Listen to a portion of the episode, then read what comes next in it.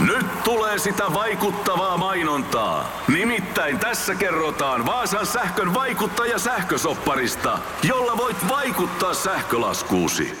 Vaikuttavaa, eikö? Vaasan sähkö.fi kautta vaikuttaja. Tervetuloa Ryyhkä ja Larvanta podcastin pariin. Tänään vakiovieraanamme Kauko Ryyhkä, tervetuloa. Kiitos. Ja tämänkertaisessa pienopenkissämme istuu Mokoma yhtyeestä tuttu muusikko, kirjailija Marko Annala, tervetuloa. Kiitos, tämä on piinapenkiksi yllättävän mukava. Kyllä se siitä... Tai kyllä se siitä Tämän tukalla. vuoden podcastin myötä tulee huomaamaan, että kyllä siinä selkälihakset alkavat paukkua. Hmm. Lähdetään liikkeelle ihan sun lapsuudestasi, joka käsittääkseni vietit tuota noin kahden sanan hengen kylässä Joutsinon, Joutsinon tienoilla, joka tuota... Venäjän rajalla, joo, Joo, kyllä. Olen itse Purnaisista noin 3000 ihmisen pieneltä paikkakunnalta. Hyvin harvoin käy niin, että se kuulostaa kolossaaliselta imperiumilta verrattuna johonkin paikkaan, mutta tuota... No joo, mutta tämähän oli tietysti Joutsinon alakyliä, Aivan. että, että 12 kilsaa siitä Joutsinon keskustassa, Joo. jossa, nyt kuitenkin on sitten, sitten varmaan jo puolet enemmän porukkaa kuin mitä sinun lapsuudessa, mutta Voit- ei mulla ollut pienenä mitään kontaktia siihen, että, että tota, siihen Joutsinon kirkon kylään, että kun mä olin siellä Leppälän kylässä ja mulla oli ne harvat kaverit siellä ja yksi luokkakaveri, yksi poika luokkakaverina ja sitten ekalla luokalla yksi tyttö ja sitten luokkamme suureni nelihenkiseksi tokalla luokalla. Että tota, että aika pieni oli, oli tota, koko koulu, koulussakin parikymmentä oppilasta vaan, että, että tota, se oli hyvin pieni, pieni tota, kylä, jossa oli vaikea unelmoida isosti. Tai, tai tavallaan siellä pystyi niinku unelmoimaan isosti, mutta se todellisuus niinku oli jotenkin semmoinen ikään iso seinä aina siinä edessä, että tämä on niin pieni paikka. Ja sitten sieltä pitikin lähteä heti, tein, tota, muutin jo 17-vuotiaana niin vanhempieni luvalla pois sit sieltä, että, että tota, niin, seuraavaan isompaan kaupunkeen Lappeenrantaan. Joo, mä olin juuri, juuri kysymässä, että minkälaisia virikkeitä oli nuorelle henkilölle tarjolla tällaisessa 200 hengen. niin, no siis me on jotenkin mut on naurattanut aina se, kun se kylä jaettiin niin kuin Leppälä 1, 2 ja 3 ja ne, ne oli niin kuin siis tota, maitokoppien mukaan jaettu se kylä. Oli siis kolme maitokoppia ja sitten oli niin kuin numeroitu ne maitokopit ja, ja tota, niin me asuttiin sitten Leppälä kolmessa.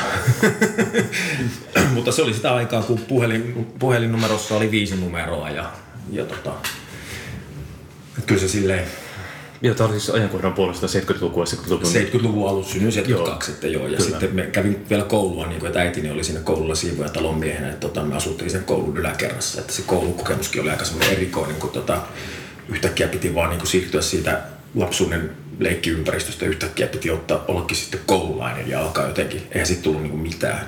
Et me kuljin siellä koulussa, miten mitä lystitti, koska mä olin koko ajan kulkenut siellä, miten lystitti. Kesken oppitunnin vaan yhtäkkiä vaan pois kysymättä opettajalta mitään. Alku oli tosi hankalaa se Kuuntelit sen musaa siellä sitten?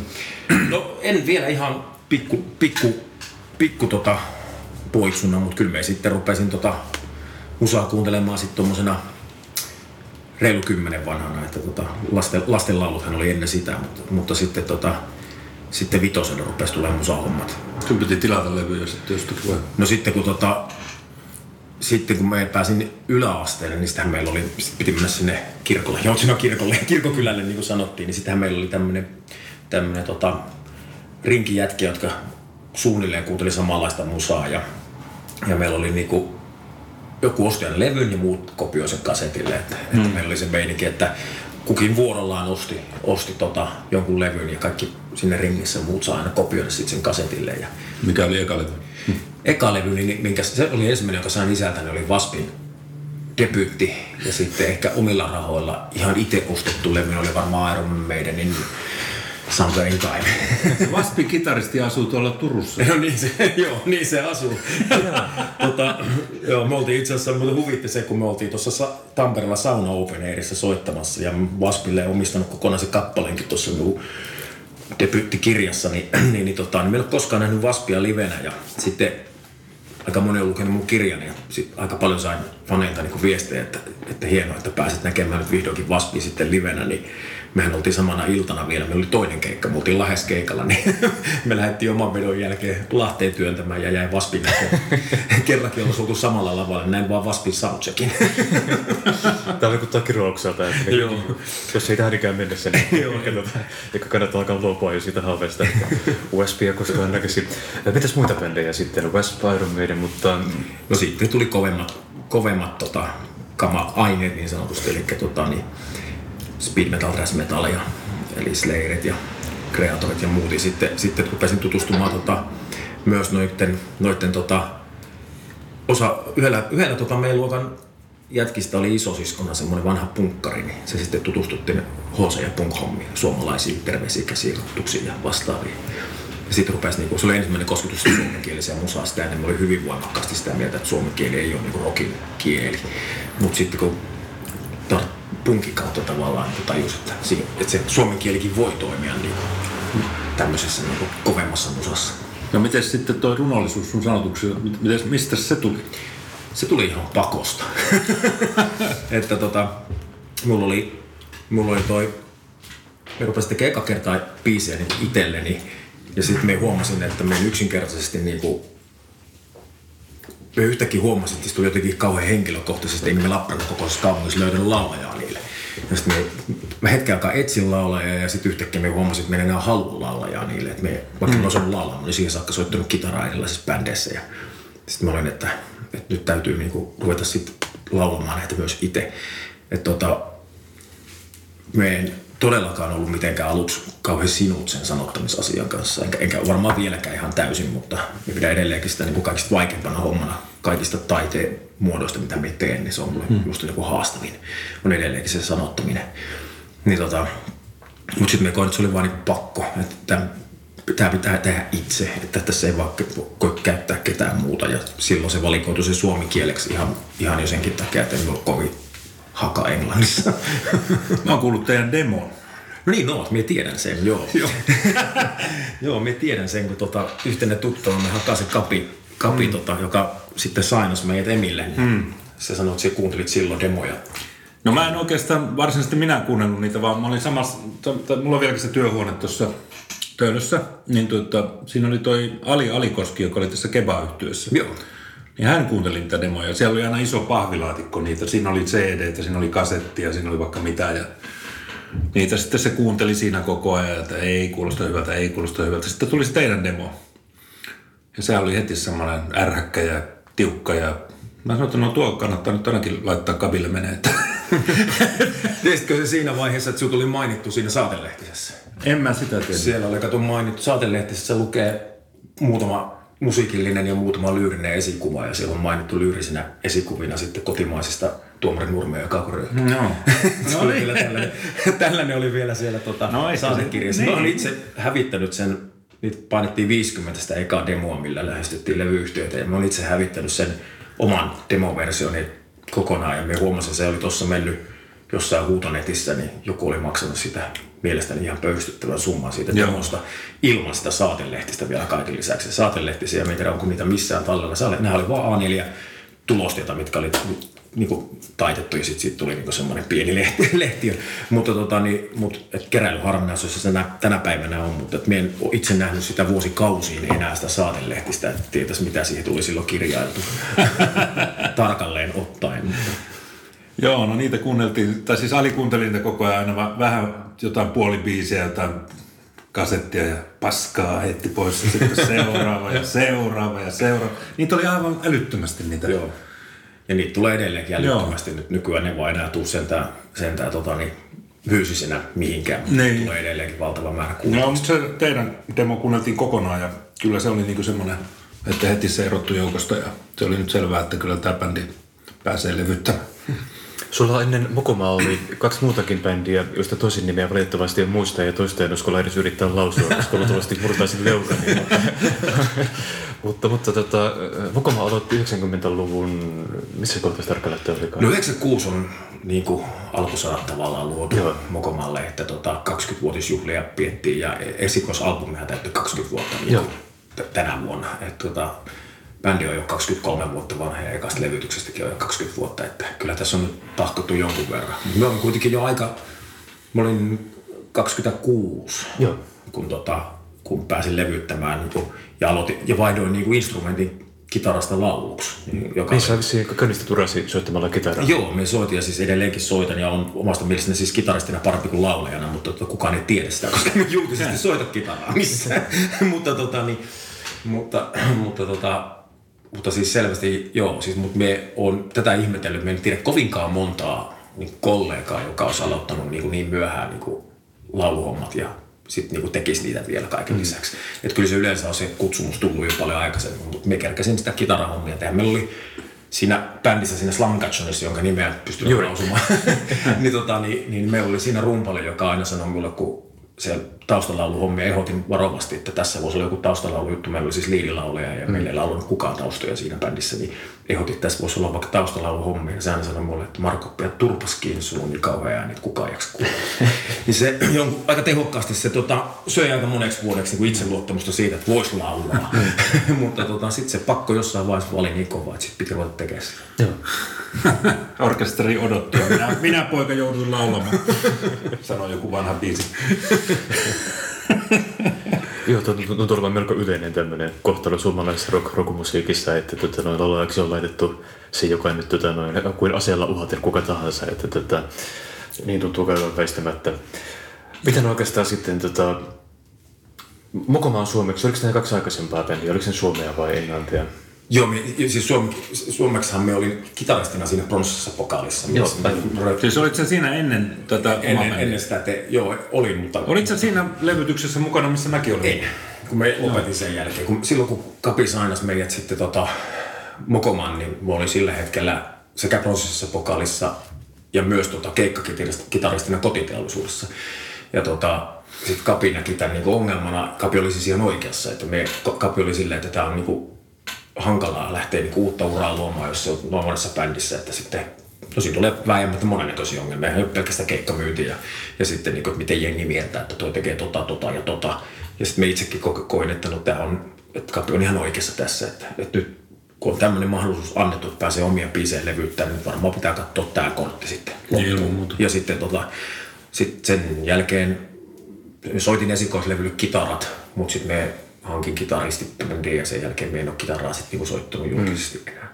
Itse asiassa siihen on semmoinen hauska, erittäin hauska tota, tarina, että me kerran innostuin semmoisesta ajatuksesta, että me soittaisin keikalla kitaraa. Meillä oli niinku Encore-biisi valittu niin, että, me, että me, minun piti ottaa kitara ja soittaa mukana kolmatta kitaraa siinä biisissä. Ja sitten kama tuli lavalle ja muuta. Ja mehän ollaan nyt niinku varmaan saatu kymmenen vuotta niin, että meillä on kymmenen vuotta ainakaan ei ole kertaakaan käynyt niin, että ei olisi saatu enkoreita. Se alkaa olla vähän semmoinen, jo vähän niin kuin rasittava tapa, mm. että ihmiset taputtaa. Ja sillä keikalla, kun ne kamat oli siinä pystyssä, niin jengi ei taputtanut enkoreita. Eli en päässyt soittaa sitä kitaraa. Tämä vaikuttaa, että sulla on kaksi kirjoitusta, vaspia kitaraa soittaa. eli, eli joo, joo, ja sitten tämmöisiä, millä tuhotaan silleen, niin kuin tiedätkö, just, just tämä, että älä laula, kun on niin kauhea ääni, tai sitten se, että yleisö näkee, että sillä on ne kolmannet kitarakamat, mutta ne ei silti suostu taputtamaan, niin ainakin semmoisia tehokkaita litsareita poskille, että, se menee aika monta vuotta, niin kun uskaltaa kokeilla uudelleen. Joo. Mikä tyyppinen sun tota, laulun kirjoitusprosessi on nykyään, että teet sä sävellyksiä, sanoja, miten sun laulut syntyvät? Joo, siis me teen sävellyksiä, meidän suurin os, suurimman osan, meillä on nyt uusi levy työn alla, 11 biisiä, mitä ollaan tre, treenattu ja yhdeksän niistä on niinku, se impulssi on minulta. Joskus ne on tosi karkeita, että me laitan niitä eteenpäin jätkille niinku karakebändit tai jopa ihan kännykän sanelukoneet taltiointeina että meistä välittyy tosiaan se olennainen, niin sitten se on niin silleen, joskus se on yksinkertaisesti vaan A-osa ja B-osa. Ja sitten me ajattelin, että no nyt ruvetaan, että tässä on niin S-laulumelodia linja, että nyt ruvetaan miettimään sitten porukalla tähän, mitä tämä saa kuulostaa. Joskus me teen tosi valmiiksikin, että se riippuu ihan siitä, mikä on sun, mistä se on tavallaan se sävellys lähtenyt. Että jos se lähtee niin laulu edellä, niin silloin monesti meillä se aika vapaammaksi, mutta jos se lähtee riffi edellä, niin silloin myös sitten niin teen yksityiskohtaisemmin sen niin valmiiksi. Mutta me en jaksa koskaan naputella koneelle mitään rumpuja ja tällaisia, että sillä tavalla me teen, niin kuin, teen niin kuin sen jotenkin niin kuin paljon vapaammin, että me niin kuin ohjeistan, että tämän tyylisiä kompeja näihin osin tarjolla, kiitos. ja sitten me tykkään myös siitä, että sitten se antaa myös sit niinku, me haluan, että bändin jätket pääsee mahdollisimman hyvin lyömään sitä vaan kädenjälkensä siinä, mm. että rumpali pääsee miettimään, että okei, tuossa on niinku suunnilleen tuommoinen komppi, mutta me voisin höystää sitä näin tai noin. Me tykkään siitä ajatuksesta. Enkä kuvittele olevani jotenkin niin, niin hyvä, että mulla olisi jotenkin näkemys kaikesta. Että se mun näke... Mä haluan myös itse yllättää prosessin niin kuin matkalla. Että kun mä teen biisin, niin musta on mukava, sit kun me studiossa kuulen valmiin, niin mä tajun, että tästä tuli paljon parempi kuin mä olisin osannut kuvitella. Se on hieno tunne. Mm-hmm. Mutta mut useimmiten mä teen sitä sävellystä ennen ne tekstiä. Mä laitan kyllä teksti-ideoita ylös, mutta ne ei, mutta ne ei koskaan niin synnytä biisiä. Että vaikka mulla olisi hyvä kuulunen niin riimi ylhäällä niin nykyään sanelukon, tai tuossa kännykän muistossa ennen vanhaa ihan paperilla semmoisen pienen vihkeen ja sen niitä, niin ne ei silti kuitenkaan koskaan synnytä, että tämä tarvitsee tämmöisen biisin. Että se yleensä melkein aina se on sitten se sävellys olemassa. Ja sitten kun mulla on joku sävellys ja mä rupean katsoa niistä vanhoista muistiinpanoista, niin sieltä saattaa napsata, että hei, tähän sopii tähän tosi hyvin.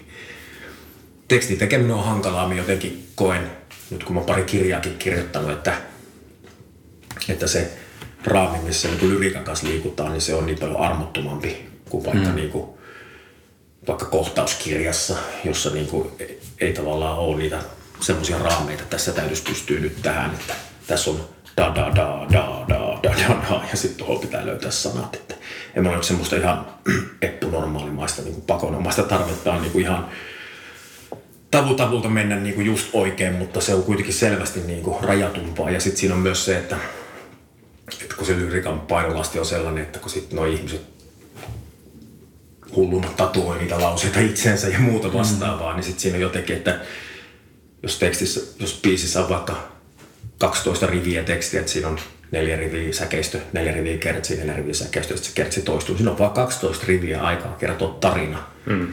Niin se on musta niinku, ainakin itselleni se on nyt jotenkin niinku kuninkuuslaji tässä kaikessa, että saa sen niinku toimimaan. Niin että siinä ei tavallaan vuolen löysä, ei siinä kertoja minä pysähdyn laittamaan kengännauhoja kiinni, se, se ei mahu te, niin kuin lyrikkaan. Niin sillä mm. tavalla jotenkin koen, että se on niin kaikista hankalin homma ja se on aina myös niin kuin, tässä prosessissa myös se, niin kuin, mikä eniten horjuttaa omaa niin kuin, niin kuin, biisintekijä minä, että on nytkin todella niin kuin, varma meidän niin kuin, sävelmateriaalista, mitä seuraavalle levylle tulee, mutta en vielä ole lainkaan niin varma lyriikasta. Teekö sä siis kaikki biisit teitä?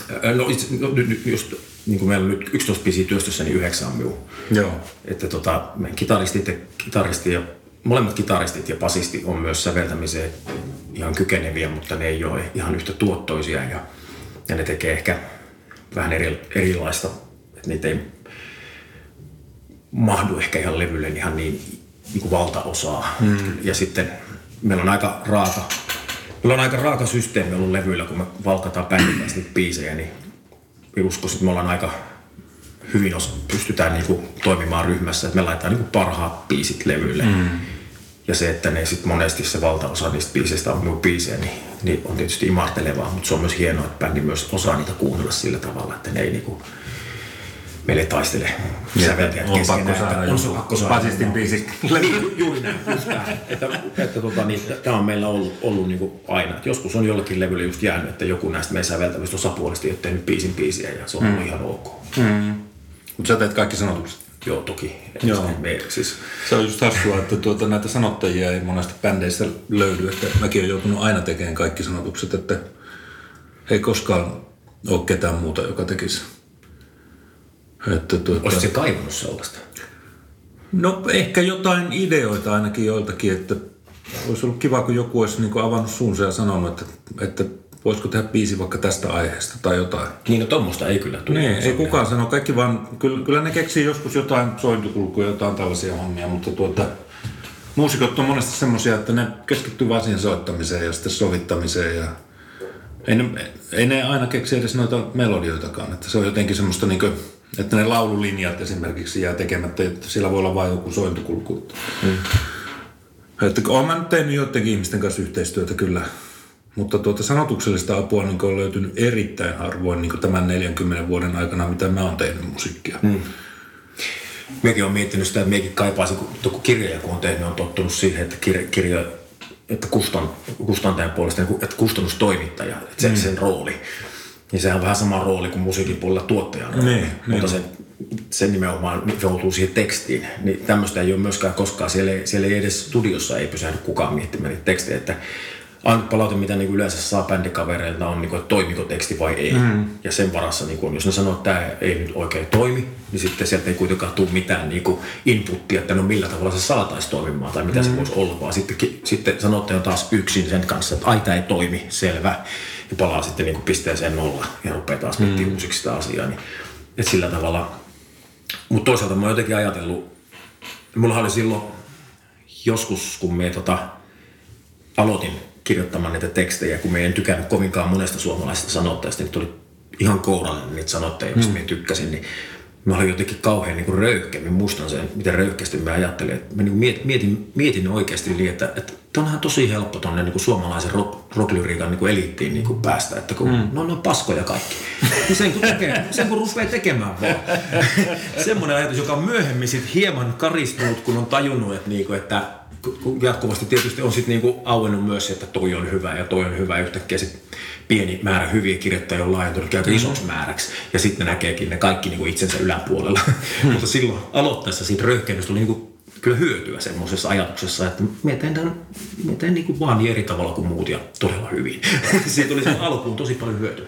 Joo, onko sulla millaisia vaikuttajia tai esikuvia, mitä tulee sanotuksiin? Mistä sä ammennet ja ketä sä aloittaessasi idolisoit? No mulla ei enää nykyään oikein, aloittaessa siihen voi kohta palata, mutta nykyään mulla ei ole oikein niin kuin idoleita niin kuin, ollenkaan niin kuin mus- musiikin tehdessä edes, niin kuin, edes musiikillisia idoleita kauheasti, eikä sanotuksellisia ide- idoleita, että me ei ammenna niin kuin, melkein muista taiteista, mikä on tosi paljon kuva, kuvataidenäyttelyissä ja, ja museoissa kiertelen ja, ja tota, me, me ruokikulttuuri minä niin muulla kulttuurilla kuin musiikilla tai, tai puhumattakaan runoudesta josta, tai lyriikasta, josta varsinkaan niin kuin runoudesta, joka tota, ilman sitä runon laulantaa, minulla on aika niin kuin, en hirveästi pidä runoudesta. tykkään lyriikasta, minä tykkään siitä ajatuksesta, että joku laulaa tai lausuu sen runon, mutta minä en pidä siitä niin kuin painetulla paperilla. Siitä, siitä jää minulta niin kuin yksi olennainen tekijä pois. Niin tota, mutta kyllä me silloin aloittaessa totta kai me sitten niinku, me näitä suuria suomalaisia Juise, Karjalaista, Röyhkää, Nurmio, tällaiset niinku oli, ja ne oli tosi erilaisia tekijöitä. Ja sitten oli vielä just, just vaikka Läjääjälä terveistä käsistä, joka sitten taas opetti tai mitä niin punkki kaiken kaikkiaan opetti minulle niin kuin yhden rivin merkitystä. Että tekstissä ei välttämättä ollut edes, edes muuta kuin se yksi rivi, jota vaan toistettiin, mutta se piti olla vaan niin kuin todella hyvä rivi. niin kuin, että, se, että, se, että se riittää. Todella hyvä rivi riittää, jos sillä niin kuin saa niin kuin jonkun ihokarot pystyyn. Mm-hmm. Niin sitten sit sitä alkoi niin kuin löytymään niitä, niitä sanottajia idoleita, mutta ei pystynyt oikein ketään kopioimaan. Kaikki ne minun idolitkin oli niin kuin, nyt tämä Röyhkekin tässä, niin teki tosi erilaista musaa. Mm-hmm. Ja sitten ne ei niinku sellaisenaan ne, se sanotusmeininki ei niinku istunut siihen meidän musiikkiin. Mm-hmm. Sitten piti kuitenkin luoda joku oma tapa kertoa. Ja sitten kun metallissa sanoi niinku, silloin kun aloittelin, niin kyllä se niinku sanotusmaailman metallissa oli niin ankeeta, niin kuin englanninkielinen sanotusmaailma. Mm. Jos ei se ollut sitä ritarit lohikärmen juttua, niin sit se oli jotenkin muuten vaan ihan jumalaton matsopullistelua. Mm. Että sitten piti keksiä ihan joku oma tapa kirjoittaa, että niin kuin pystyy tekemään uskottavasti, koska jos vaikka huutaa, niin täytyy olla joku syy huutaa. Ei voi, mm. Siinä tekstissä täytyy näkyä se, miksi huutaa. Ei voi mm. huutaa mitä tahansa. Niin sitten se on aina jotenkin löydettävä se kulma sille tekemiselle. Niin, ja sitten oli aika vähissä niin kuin ne, lopulta ne, ketä kopioida. Niin sille syntyy oma tyyli. Sehän on aina, jos alkaa suomenkielisiä tekstejä te- tekemään, että silloin joutuu astumaan pois siitä englanninkielisen musan niin kuin valmiiksi peratusta maailmasta ja joutuu niin kuin kehittämään jonkun oman maailman, joka perustuu suomen kieleen. Ja, ja jos ei ala tekemään tuollaista kliseistä iskelmärlyrikkaa mm. tai sitten semmoista sanotaan kliseistä suomirock-lyrikkaakaan, jota on esimerkiksi on just nämä Eppu Normaali Popeda-osasto, mm. niin tuota, silloin pitää lähteä löytämään niin semmoinen oma kielellinen maailma ja oma kuvasto, ja kun musiikissa on aina kysy- kysymys jonkunlaista magiasta, että pystyy luomaan jonkunlaisen magian, semmoisen niin maailman, johonkin kuulija haluaa uppoutua. Kyllä, tuo, tuo, tuo on hyvin sanottu. Niin. Jotenkin koen, että siinä on jotain, itselleni niissä sanoissa on niin vähän niin kuin pieni pyhyyden semmoinen Niin, ilmapiiri. niin. niin se, se pitää pystyä luomaan. Ja se on niin kuin, sulla on käytössä ne sanat, mitä sä puhut normaalissa kielessä ja se maailma, mikä sulla on täällä Suomessa. Ja sitten yrittää sitten laittaa se semmoiseen musaan, jonka juuret on jossain angloamerikkalaisessa. Just näin. Just näin. niin se, on niin kuin, se, se muuttaa sen, se, se koko homman. Siitä tulee jotain omaperäistä sitten. Kyllä. Hmm. Ja me on jotenkin, jotenkin tota, sit suomen kielen, niinku, ää, suomen kielen tosiaan niinku tavumäärät ja muut, sit kun me on pitänyt tiukasti kiinni siinä, että se on, että se on niinku suomen kieleä, että ei venytetä vääriä tavuja ja muuta tällaista. Siis se asettaa kanssa aika paljon rajoitteita, ettei voi koskaan niinku venyttää lyhyttä tavua. Ja, ja sitten mm. se on niinku ollut sillä alusta saakka niinku on joutunut niinku aika paljon hikoilemaan niitä lyrikoiden äärellä. Ja sitten, sitten jotenkin, sitten me on vielä, te, vielä tehnyt Mokoman kanssa, ollaan vielä niin monesta, monta levyä tehty vielä niin, että ollaan tehty johonkin tiettyyn teemaan. Että on ollut niin kuin nyt vaikka tämä viimeisimpänä tämä 2015 tullut eläimien kirjoihin, jossa oli tämä masennus ja ihmisen, ihmisen niin kuin sisäinen hätä teemana, niin sitten kaikki tekstit jollakin tapaa käsitteli sitä. Niin se oli aika kova työmaa niin kuin saada sitten ne 11 biisiä niin kuin samasta aiheesta. Aina vaan niin kuin sama aihetta, mutta joku eri kulma, joku mm. eri tapa. Ja tota, niin osa omakohtaisesti ja sitten taas jotkut tosi, vaikka, mutta minulta puuttuu se kaskappaleen esimerkiksi tämä, kun ihmisellä ei ole toista ihmistä, niin sehän ei ole millään muotoa omakohtainen, koska mä oon onnekas paskeja ja mulla on aina ollut hyviä ihmisiä mm. ympärillä. Mutta pystyn silti ymmärtämään semmoisen ihmisen hätää, jolla näin ei ole. Ja sitten niin kirjoittamaan siitä. Mutta sitten se on silleen, että sit se, siinä on niin, niin monta tavallaan raamia jo. raamia raamin sisällä, missä pitäisi olla. Et mulle tulee mieleen, Mulla on vähän niin kuin samanlainen illuusio niin kuin vapaudesta, että me ei sanota, että se olisi niin kuin vapaa tila. Sehän mm. ei sitä ole. Minulla se on vähän mulla on samanlainen olo kuin jollain tota, keskiajan kirkko kirkkotaiteilijalla, jolla on niin selvästi sanottu, että selvät säännöt, että mitä sen pitää tehdä, mitä se saa tehdä ja mitä se ei saa tehdä, kun kirkko sallii, että mikä kuvastu on kelvollista ja mikään. Niin mulla on niin luonut sisäisen semmoisen samanlaisen mm. niin kuin, inkvisiittorin tuon hyvittelyn yläpuolella, joka tarkkailee sitä. Siellä ei saa olla liian modernia sanoja, mitkä sen jotenkin me häpeän hirveästi, kun mä oon yhteen tekstiin laittanut purukumiin joskus. Se hävettää se sanamuoto Purkumi? Joo, se on kyllä yllättävää, täytyy myöntää. Se hävettää minulta, koska sen pystyy, siitä pystyy paikallistamaan vuosi, jonkun vuosikymmenen. Mm, joo, totta, totta. Nahka on vaikka sanana sellainen, että ei, siitä, ei kukaan, jos niin mm. luusta ja nahasta vaikka, niin ei niin. siitä kukaan, se, se se no ajaton. Mä, haluan, mä haluaisin, että mun tekstit olisi sillä tavalla ajattomia. Että... Mä muistan, kun Pekko Käppi lähetti mulle kerran Mä oon sille tehnyt muutamia sanotuksia. Se lähetti mulle semmoisen litanian sanoja, että näitä pitäisi käyttää tai näitä voisi käyttää. Siellä oli muun muassa pyöveliä, jotain että korppia tai jotain tyyppistä hyvin synkeää sanastoa. Ja no mä tein sitten jonkun pyöveli tytäriä, jotain tällaista.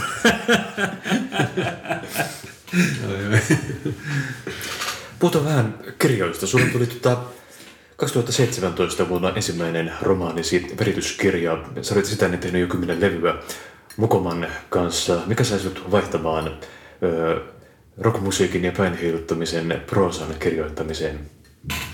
Emme vaihtanut, öö, jatkan tota... sujuvasti molemmin. Arvasin astuneeseen ansa ennen kuin sanoin, niin huomasin ilmeistä. Mutta, mutta joo. Olin tavattoman huono koulussa, mutta mulla on ollut yksi aine aina, yksi asia, missä mä oon aina ollut hyvä, ja se on ollut äidinkieli. Mä oon ainut ainut niin aine, missä opettajat on musta tykännyt ja missä, missä mä oon niin kiitettäviä repinyt. Ja, tota, ja kirjoittaminen ei todellakaan ollut mulle sillä tavalla uusi juttu, että me olin, tullaan taas jälleen kerran tähän, että mä oon näköjään väitän, että me ei ole pitkävihainen ihminen, mutta, mutta näköjään me ei kuitenkin niin kuin lamaannut pitkäksi aikaa, jos me saa niin palautetta, että sen suuntaista palautetta, että tota ei ainakaan kannattaisi tehdä. Me hain joskus vuosia vuosia sitten semmoiselle kirjoittajakurssille, ja tota, se oli maksullinen kurssi ja sinne otettiin, se, sinne otettiin luku noiden kirjoitusnäytteiden perusteella ja nyt muista sitä suhdetta, mutta siellä se oli niin, että olisiko se ollut 20 ja 25 tota, tekstinäytettä ne sai ja me olin niiden viiden joukossa, jotka ei päässeet sinne kirjoittajakurssille. Ja me masennuin siitä pienestä novellista, jonka olin kirjoittanut ja on varmaan tuhonnut ja hävittänytkin sen jälkeen, niin me masennuin siitä, kun me en saanut sille edes vastakaikuun, niin et olisi päässyt edes niin kuin sille kurssille yrittämään, niin me totesin, että ei musta vissiin ole tähän. Mutta että tämmöistä niin kuin orastavaa halua on ollut jo pitkään. Ja sitten kun, tota, sitten kun toi Like teki semmoisen semmoisen tota kokoelmakirjan, missä käsiteltiin näitä tämmöisiä niin masennusaiheita, semmoinen error, mielenhäiriöitä, jonka toimitti yksi, yksi toimittaja teki sen ja siihen tuli miu, hän haastatteli minulta ja kaikki, kaikki kunnia hänelle ja hänen taidolle ja tekemiselle, mutta kun me näin sen valmiin teoksen, niin hän oli haastattelut minulta ja me luisin minun oman osuuteni siitä kirjasta. Mä olin jotenkin kauhean, niin kuin, että miksi me, jos on itse sanonut nämä niin, niin mm. paremmin nämä asiat. Ja, tota, ja sitten mä olin sen kirjan julkaisupileissä ja liikekustannuspäällikkö tuli, että, ehdottamaan minulle, että, tota, että joku tekisi minusta elämäkertaa ja minä että kukaan ei tee minusta elämäkertaa, ellei me sitä itse. Ja sitten tota, niin vähän skeptisesti suhtautuen niin oli silleen, että aha, että no osaat varmaan sitten kirjoittaa. Ja meillä sanoin, että me lähdetään lukuna, kirjoitusnäytteen ja katsotaan sitten. Sitten me lähetin ensimmäisen luvun siitä kirjasta ja, ja tota, niin, sitten sieltä tuli vastaus mainina kustannussopimus. Mutta tämä on just niin kuin silleen, että mä tätä kaikille korostanut, että kuka tahansa, joka tulee julkisuuteen, niin totta kai kirjakustantajat näkee sen mahdollisuutena myydä X määrää kirjoja, että Tauskikin on julkaissut kirjan, että, että, mm. niin kuin, että tämä ei niin kuin ollut vielä semmoinen, mikä minulla olisi, olisi niin kuin silleen, että mä olisin niin kuin tästä niin kuin rohkaistunut, että minulla, minulla, että minä osaisin tämän homman. Mutta sitten kun se kirja myi ilmeisen hyvin, mä saisin tosi hyvää palautetta ja yhden kirjallisuuspalkinnonkin ja, ja aika sinällänsä luen melko vähän, enkä tiedä mitä, en tiedä trendejä, enkä tiedä miten kirjoitetaan. Jotenkin tajusin, että olin niin kuin, silleen aika uunana vaan kirjoittanut kirja, joka olikin jotenkin niin kuin tässä ajassa jotenkin ihan hyvä kirja. Että et ei, ollut, ei ollut yliyrittämistä siinä, niin sitten me halusin kokeilla niin kuin toisen ihan täysin fiktiivisen kaunokirjan parissa ja, ja palaute senkin kanssa oli tosi hyvä. Ja, se on siis aika nopeasti, koska tuota, just katsoin Wikipediasta, että siis tämä tuli 2017 tuli värityskirja ja, 2018 heti perään tuli. Joo, se miehän luuli siinä vaiheessa, että näitä kirjoja kirjoitetaan. Että kolme kuukautta ja se on kirja kirjoitettu. Me luulin siinä kohtaa, kun me kaksi kirjaa sillä meiningillä tehnyt. Nyt mm. me on kirjoittanut kolmatta kirjaa nyt jo tässä puolisen vuotta ja siitä vieläkin todella vaiheessa. Että, että, että tota, niin kuin Rosa Liksom minulle sanoi, että kun me valitin tätä, että miten tämä on näin, miten tämä on näin hankalaa, niin se sanoi minulle, että olisit iloinen vaan, kun ei tule taas oksentamalla. se on mielestäni hyvin sanottu, että nyt on ollut sitten kolmannen kanssa kyllä aika paljon enemmän, mutta kai siinä myös oma, oma siis niin kuin vaatimustaso nousee koko ajan, että sitten sitä ei vaan niin kuin enää kirjoitakaan silleen todellakaan oksentamalla, vaan sitten jotenkin niin katsoo niitä rivejä jotenkin paljon tarkemmin. Onko sä hakenut kirjalliliiton jäseneksi?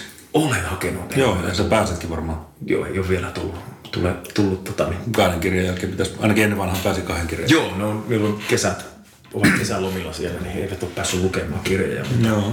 No mutta toi on hyvä. Mun, mulla ainakin niin tämä kirjailijan ja rock-henkilön yhdistelmä on ollut hyvä. Sillä niin ihan rahallisestikin sillä että ja jos on pitkä ura, niin välillä tulee semmoisia laskukausia, että jotkut levyt ei myykään ja ei ole niin paljon keikkoja, niin sitten voi tehdä sitä kirjaa enemmän ja yrittää sen kautta niin sitten. Joo, ja kyllähän kirjailija hommissa saa olla kuitenkin kotona enemmän. Että kun pienet lapset, niin sitä tavallaan niin ihan mukava myös sitäkin duunia tehdä välillä. Niin, välillä. ja se on sitten vähän erilainen homma. Että se, on niinku, se on hyvä, että ei niinku fakkiudu niinku yhteen juttuun niinku liikaa. Että on useampi rauta tulessa. Kyllä, se on jännä, miten niinku fanit suhtautuu siihen, että meillä on keikoilla, niinku klubikeikoilla, niin siellä saattaa eturivissä olla ihmisiä, joilla on niinku kirjat kainalossa ja sitten kun keikka on ohi ja, ja iskemässä niitä kättä niiden kanssa, niin ne on jotain sitä kirjaa ja Joo. että niin nimmareita siihen, on semmoista vähän omituista. Varsinkin siinä yhteydessä sille omituista, kun meitä on viisi jätkää, jotka tekee siinä musaa, niin sitten yhtäkkiä niin ne poimii niin kuin yhden sieltä erikseen. Niin, kuin, niin se ei tunnu jotenkin, se tuntuu jotenkin vähän hassulle, mutta tota, ja, ja vaikka Ravo on joka puolella koko ajan kirjailijan vierailussa, niin kuin taas huomennakin. Mutta tota, mutta kyllä mä oon niin tykästynyt tuohon kirjo, kirjoittamiseen. Mä tykkään siitä, just siitä vapaudesta, mitä niin lyriikka ei anna. Mä tykkään siitä vapaudesta niin kuin käyttää vapaasti mitä tahansa sanastua, minkä se valittu aihe vaatii ja, ja tota, tykkään rakenteen miettimisestä. Rakenne on rakenteen kelaaminen on tosi niin kuin, hauskaa puuhaa. Niin. Ja sinne voi laittaa sen purukuminkin.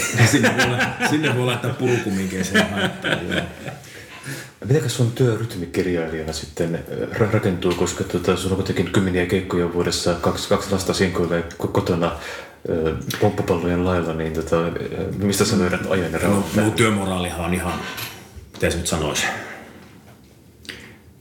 deadline on kaikista paras, koska siis mun työmoraalihan on niinku hirveän huono. Siis niinku, me saadaan, me saadaan aamulla herätä ja ajattelin, että tänään me kirjoitaan ja sitten tyttö tulee siihen pyöriin siihen olkkariin, että onpa hieno ilma ja me sanoo sille, että lähdetäänkin nimittäin pyöräretkelle. Ja sitten se, on, sit se on siinä, että me Mä olen tosi onnellinen, että mä saan tehdä näin tätä, tämmöistä työtä, että, että mä saan olla itseni herra. Kyllä tietysti joskus pitää jossakin olla johonkin kelloaikaa silloin, kun vaikka keikkareissu tai muu, että, toki on sitäkin, mutta että niin su, suuri osa arjesta on sitä, että voi itse niin kuin miettiä, että tekeekö tänään tota vai tota vai eikö tee mm. mitään.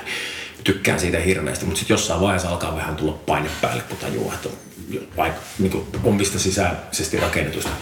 Mutta minulla se oikeastaan, me, en, mä oon joskus, me on niin kuin kausittain jossain moodissa toki, että, niin kuin, että mä oon kirjoittanut eilen, niin tänään me tiedän, huomenna on kiva taas heti aloittaa kirjoittamisella, mutta joskus on aamuja, että, että me en tiedä, niin ottaisiko kitaran syliin vai menisikö paperin nivaskan kanssa rantakalliolle miettiä, tulisiko sanotusaiheita vai avaisiko läppärin.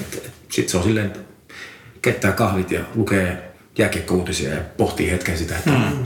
mihin tässä nyt sitten ryhtyisi. Mm. Kitara on aina silleen mahtavan turvallinen, että kun sen ottaa niin kuin syliin, niin ei tarvi olla mitään. Se, sitten puuttuu kaikki älylliset tasot. Se on mm. hienoa. Sitten vaan niin kuin, sormet käy sinne ja siinä voi samalla vielä niin kuin, tehdä jotain. Silmät voi tehdä toista asiaa ja sitten yhtäkkiä huomaa, että hei, on hyvä juttu. Mm. Mulla on yleensä niin kuin, useimmiten on, niin kuin, että sitä sävelmateriaalia on niin kuin, yltäkylläisestikin. Joo. Että muu.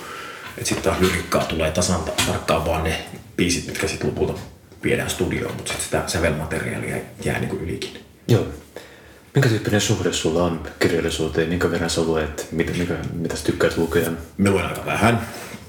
Tai pidän sitä aika vähän. Mä luen tuommoisen kuutisen kirjaa vuodessa. Kyllä se on aika vähän on niinku, näin mä oon ymmärtänyt viimeaikaisten keskustelujen viuhuessa, että, että, että, että, että kirjailijan pitäisi kyllä niin jatkuvasti olla nenä kiinni kirjassa, mutta me ei oikeastaan niin kuin, me luin nuorempana siis todella paljon, että me jotenkin koen, että mä oon lukenut ne klassikkoni jo joskus. Ja, tota, ja sitten sit, jotenkin mulla niinku tavallaan mitkään taidemuodot ei ole silleen, me niinku koe jotenkin niinku ylevämmäksi vaikka lukea kuin vaikka kuunnella musaa tai mm. käydä taidenäyttelyssä, niin sit sitä on vaan niin paljon sitä kaikkea. Ja totta kai joskus sitä Netflix-hommaakin ja muuta, niin sitä on vaan niin paljon kaikkea, niin sit tota, niin ei halua, nyt tällä hetkellä meillä on semmoista Karjala kirjaa 30-luvun, semmoista, semmoista näitä Onko nä, näettekö siellä podcastissa tämmöistä, no semmoista tiiliskiveä kumminkin, niin, jossa niinku yrittää 30-luvulla aika niinku kattavasti selittää koko Karjala niin, niinku käsitteenä, historiallisena alueena kuin kansana ja kaikkea tällaista. Me tällä hetkellä mun puolesta välissä suunnilleen sitä, niin me veikkaan, että tämä loppukesä ja alkusyksy menee, niin kyllä sen kirjan parissa edelleen se on siinä mielessä mielenkiintoinen opus, että siinä yrittää selittää jopa Karjalasta luonnetta vielä niin kuin frenologian keinoin. Niin, niin, tota, niin se, se on.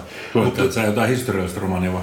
Se, se on, se on tota, ihan, siis ihan Karjala, Karjalan historiaa pyrkii niin selittämään. Mm. Tota, semmoinen mulla tällä hetkellä työn alla ja yhtään romaania ei ole tällä hetkellä niin lukujonossa.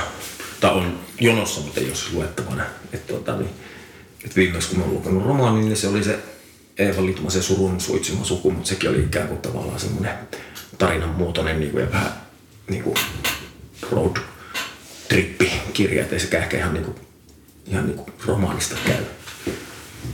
Hararia luin alkuvuodesta ja Eli tietokirjoja aika paljon ja Joo. elämänkertoja on lukenut jo muutama. Niitä me oikeastaan näistä laske, kun niitä, ne on semmoista niin juna- ja lukemistoa sitten ne elämäkerrat. Että, että niitä silleen pystyy lukemaan varsinkin rokkarin elämäkertoja, niin ne on aika nopeammin. Billy Idolin elämäkerran milloin alkuvuodesta. Mennään sä tuota idean siihen sun toiseen romaaniin, jossa keski-ikäinen mies kokee keski kriisin ja samalla myös uskonnon kriisin, niin tota, niin, mistä idea syntyi? Se saatte kuitenkin vissiin aika nopeasti liikkeelle heti tämän sun värityskirjan jälkeen, niin aika sarja tulella. No niissä tietysti jotain sisäisiä juttujakin, mutta mut, mut, tota, niin, ja siis mehän ole kos- missään vaiheessa näköjään ollut ajankohtainen. En tiedä, onko me seuraavallakaan kirjalla, niin että me en jotenkin osaa olla ajankohtainen. Että sitten kun me ilmoitin liikkeelle, että mä oon tämmöistä tekemässä, niin oli vähän niin kauhuissakin siellä, että uskonno, niin uskonnolliseksi romaaniksi helposti mieltyy. Mm. Ja silleen se mieltyi niin kuin ihmisiä, me oli kirkko- ja kaupunkilehdessä ja Siltalehen kannessa ja ortodoksiviestin kannessa ja mä olin niin kuin kaikessa mahdollisessa niin kuin uskonnollisissa tai hengellisissä medioissa niin kuin kansikuvapoikana sen kirjan kanssa. Ja kun se kirjahan, niin kuin sen joku pappi, ortodoksi pappi niin kuin arvosteli sit siinä ortodoksi viestissä, niin se kirja sanomahan ei ole niin kuin siis sille ehkä välttämättä kaikille usko, uskonnollisen yhdyskunnan jäsenille niin mieluista kuultavaa. Mm. Et tota, niin, et se oli vähän hämmästytti, että ne niinkin hyvän palautteen sai niissä piireissä. Mutta muuten, musta se oli vaan niinku, Mä ajattelin silloin sillä tavalla sit Matias Törmästä, jonka me loin, jolle se keskiään kriisi iskee päälle, että me halusin sille, että sillä on joku vahva vakaumus. Se olisi periaatteessa voinut olla vaikka kova ammattiyhdistysmies tai poliitikko, mutta mä halusin, jonkun, halusin että se sen, että mikä ravistelee niitä sen elämän perustoja, niin on joku semmoinen asia, mikä on musta myös itsestäni mielenkiintoista tutkia, että mitä niin sit että se kirjoittaminenkin on mukavaa. Ja sen takia mä tein siitä kirkkotekstiilien tutkijan enkä vaikka poliitikkoa, koska olisi ollut kauhean ruveta miettimään, millainen on poliitikon päivä. ja sitten kirjoittaa siitä. Jotenkin me uskon siihen, että ainakin tässä vaiheessa vielä, kun on näin vähän kirjoittanut, niin mitä lähempää niin kuin itseään kiinnostavia asioita tonkiin, niin sitä helpompi on kirjoittaa, niin kyllä se on kiva pitää se kirjoitusprosessi niin kuin itselleen miellyttävänä. Sulla on pitkää kiinnostavaa historia ortodoksisuuden kanssa. Sun ensimmäinen vierailusi Valmon luostarissa oli muistaakseni aika muistamisen arvoinen kokemus. Joo, se on siinä värityskirjassa tosiaan Joo. raportoitu. Joo, se, se, se, se oli kyllä. Me kävin Valmon luostarissa ja ne kutsui muuta siellä pyhin vaeltajaksi, kun ne kuuli, että me tulimme polkupyörällä muutaman sadan kilometrin päästä. Mä olin itse ajatellut, että mä olin polkupyörän retkellä, mutta heidän näkökulmasta mä olin, Näkökulma kysymys. heidän näkökulmasta mä olin pyhin vaelluksella. Niin se oli jotenkin upea se, niin kuin, että itselleni pyhin vaellus tarkoitti jotain rahkakädessä niin kuin, laahustamista, niin kuin, että, mutta että tätä on moderni pyhin vaellus. Mm. Sitten me itsekin tajusin, että nyt totta, että mä oon niin kuin, kuluttanut tähän niin kuin, monta päivää ja mä oon niin kuin, aivan niin kuin paikat jumissa tullut tähän tämän pyörän kanssa, että tämähän taitaa todellakin olla pyhin vaellus. No olit sä etsimässä Jumalaa? En ollut etsimässä Jumalaa varsinaisesti. Olin etsimässä rauhallista paikkaa ja, ja tota, olin vasta niinku tavallaan tajunnut siinä, olin aika nu- nuori mies vielä siinä kohtaa, niin olin tajunnut, että Suomessa on niinku luostareita. Mä tajunnut, että meillä on luostareita, jossa ihan oikeasti olisi niinku munkkeja ja munkkikokeiluita. Ja sittenhän siinä kävi vielä niin, että siellä sattui olla sama aikaan, että sitten mulle vihjasti, että, että kannattaa tulla illalla kirkkoon. Ja, että mä olin, no mitä, että ei voi sanoa, mutta tuu ihmeessä. Ja me huomasin, että siellä vihittiin munkiksi yksi viitankantaja. Ja se oli munkiksi vihkiminen. Mm-hmm. Ja se oli mukava päästä niin kuin näkemään. Sitä ei kuitenkaan tapaa hirveän usein, koska eihän me kovin usein niin kuin munkiksi ryhdytä. Mm. Siinä oli esimerkiksi semmoinen kohtaus, jossa tämä, tämä tota, munkiksi vihittävä viitankantaja, niin kuin he sitä kutsuivat, niin siltä leikataan niin kuin saksilla hiuksia vähän sen pois. Mm. Niin, tota, niin tämä ikumeni tiputtaa sakset lattialle ja se nostaa, niin se tiputtaa kolme kertaa niin kuin lattialle ja se nostaa niin kiltisti aina uudelleen hän, niin kuin sille ylös. Että siinä on semmoinen niin kuin, niin kuin nöyryyttämisen, niin kuin, että nöyrtymisen semmoinen niin kuin harjoitus ikään kuin siinä, että, että tota, Toki tietysti molemmat tietävät, että se kuuluu siihen rituaaliin, mutta ajatus siitä, että hän tiputtaa ne huolimattomasti siitä, oho, lattialle ne sakset ja se aina vaan kiltisti nostaa ne, että, omat halut ja tarpeet ja ekot ja muut pannaan syrjään. Ja mm. Se oli hieno, hieno seurata sitä. Mä olen joskus niin kuin ajatellut, että niin kuin, olen joskus haaveillut, koska olen tämmöinen moderni erakko, että semmoinen, niin kuin, että munkkeus olisi niin jotenkin, mutta kyllä mä olen tajunnut sen, että että eihän musta olisi mihinkään likimaillekaan. Me ollaan aivan liian sosiaalinen ja aivan liian itsepintainen sellaisen. Kai sä haluat perhe-elämääkin kuitenkin. niin, joskus haluaa pi... Ei, no ei Niin. mm, juu. Minkä tyyppinen suhde sulla on hengellisyyteen tai henkiseen etsintään? Miten se näkyy sun elämässä tai taiteessa? Kyllä me henkinen on. Ja hengellinenkin voi sanoa olevansa. Me, me erottelen sen uskonnollisen, uskonnollisuuden ja hengellisyyden sillä tavalla, että uskonnollisuus on hengellisten ihmisten yhteisö. Että niin kuin, ihmisillä on hengellisiä tarpeita ja sitten ne ihmiset, jotka haluaa niitä hengellisiä tarpeita, ne löytää kaltaisensa ihmisiä muodostaa uskonnollisen yhteisön, jolla on suht samat hengelliset tarpeet ja näkemykset. Että mä uskon, että tosi moni ihminen on hengellinen, mutta kaikki eivät tarvitse uskonnollista yhteisöä toteuttaakseen sitä hengellisyyttään. Ja hengellisyys ei välttämättä siis vaadi kuin edes Jumalaa, vaan siis on jotenkin jonkinlainen semmoinen tila, jossa niin kuin ihminen näkee jonkin, jollakin tavalla tämän nähtävissä olevan todellisuuden niin kuin jonkun semmoisen kääntöpuolen tai semmoisen rinnakkaistodellisuuden, joka elää sen ihmisen sisällä sillä tavalla, että asioilla on jotain merkitystä sille, eikä kaikki vain ole sattumaa. Ja, ja sen kaltaisia asioita, niin sillä tavalla me on niin kuin, kyllä on hengellinen, että me tarkkailen ympäristöä ja tarkkailen minulle tulevia vihjeitä, mutta emme todellakaan tiedä, onko ne, olenko mikään tota, niin, Jumalan lähettämä niin kuin, tota, on, olenko joku ukkosen johdati, niin sit, sitä en lähde kyllä sanomaan, mutta sillä tavalla niin kuin, en halua, pitäisin tosi tylsänä, jos niin kuin, pitäisin tosi tylsänä, jos, jos kaikki olisi vain sitä, miltä se näyttää. No mulla oli toi sama silloin aikoinaan, kun mä tein sen Jumalan lahjalevyn vuonna 1993, niin tuota, mä hain kanssa jonkunlaista hengellisyyttä, joka sitten niin mediassa meni satanismiksi. Mutta tuota, Totta kai, kun se ei ollut määriteltävissä, katsos. niin, kun mä hain jotain semmoista niin okkultismia, mutta mä hain sitten myös jotain semmoista niin erotiikkaa, joka niin yhdistyisi sitten semmoisen mystisyyden kanssa. Hmm. Että se oli joku, joku tollanen visio, mikä mulla oli sitten siinä, että mä en, niin kuin, mä en ole koskaan ymmärtänyt sitä, niin kuin, että miksi hengellisyys ja sitten erottisuus on esimerkiksi kaksi toisille vierasta asiaa. Hmm. E- eihän ne olekaan. Niin, ja miksi joku tuommoiset munkit, niin ne ei sitten saa harrastaa seksiä ja niillä ei voi olla perhettä tai jotain muuta. Että niiden pitää keskittyä vaan siihen Jumalaan. Se on nimenomaan sen yhden uskonnollisen yhteisön, kun niiden ikään kuin. Siis ongelmallistahan niin kuin kaikissa uskonnollisissa yhteisöissä on se, että sitten kun aletaan tekemään niin kuin sääntökirjaa, kun mm. aletaan lyömään niitä paperille niitä, että, että, että me voin jotenkin palauttaa ajatuksissani mieleen semmoisen tilan, jossa Jeesus on juuri kuollut ja laitettu kiven taakse piiloon ja sitten opetuslapset keskenään pohtii, että miten me vaalitaan tämän mahtavan miehen muistoa mm. ja sitä keskustelun määrää ja sitä, niitä näkemyksien määrää ja sitä ideoiden pallottelua ja muuta. Mahdoton päästä sinne takaisin näkemään, mitä se on ollut, mutta siitä on tultu sitten siihen, että joka ikinen asia on yhtäkkiä semmoinen niin kanonin laitettu tarkka, mm. niin kuin, joka pitää noudattaa juuri näin. Nyt pitää kolme kertaa suitsuttaa tohon suuntaan ja kolme kertaa tohon mm. suuntaan ja sitten sit tulee sellaista.